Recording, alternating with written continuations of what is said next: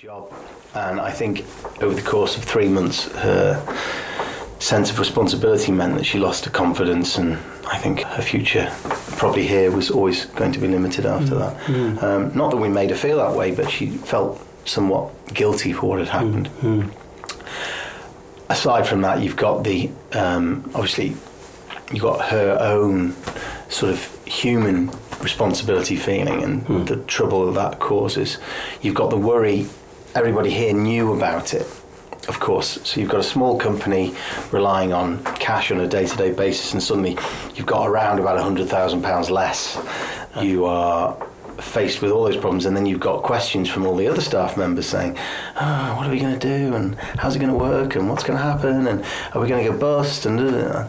my job, of course, is just to try and reassure, reassure everybody. But that wasn't easy. Jonathan himself was struggling to make sense of it all. It was the most bizarre sensation. It would have almost been easier. I'd had my wallet stolen and a hundred thousand pounds had gone because physically, I could have felt that I'd been robbed.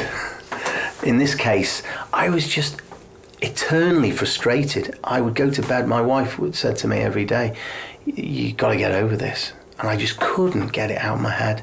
Every day, I would get up and I would do my I do my two to three hours of scrapping every morning. I'd come into the office and I'd sit down and I'd make the phone calls and I'd start trying to lobby things and because I was determined not to lose this money. So I trawled the internet and f- tried to find out as much as I could and then slowly but surely I found a few articles on similar frauds. I contacted the companies who had been frauded, and slowly but surely the picture started unfolding that this wasn't something that was going to go away and it was probably going to become more prolific. As Jonathan began investigating, he discovered scores of British companies hit with almost identical tactics. They'd also lost thousands of pounds to the hackers, and they were also struggling to come to terms with it. Just through my publicity of making people aware of what had happened to us, through the press, through various other portals, I got contacted by so many companies. It was incredible. Probably well over a hundred. Who'd all had a similar experience, click on an email, infected, bank. daily basis people phoning me jonathan i've just read you what can we do obviously you, you can hear the despair in their voices as mine would have been had, uh, when the same thing happened to us and i felt that uh, we had to try and do something people were embarrassed they didn't want the publicity they didn't want the lack of um, let's say confidence that might have been in their capability as a business to lose this money. Oh, we don't want you telling people we've lost this money. What would people think? Do you think there's a, a, a sense of shame around these kind yeah. of crimes? Yeah, I think there was definitely. They, I think to some people I was speaking to, they felt there was a stigma attached that you were a bit stupid if you lost this money.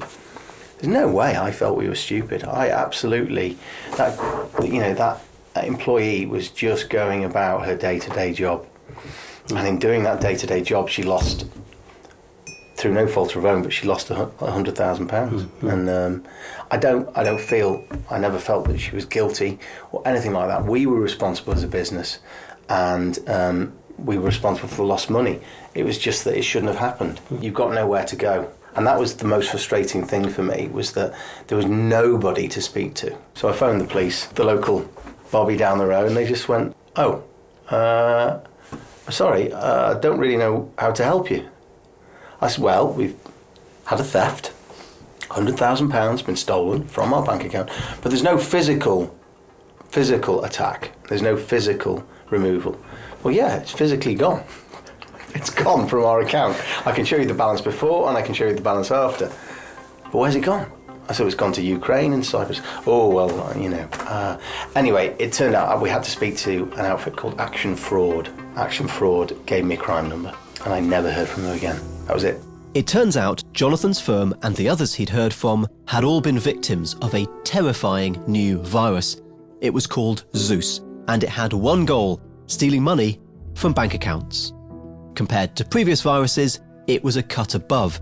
Don Smith of tech security firm Dell SecureWorks explains why. If you happen to get a hold of a copy of Zeus, which is actually relatively easy to do because a, a version of it was inadvertently released to the public uh, uh, four or five years ago, one of the things that, that struck me is uh, how professional.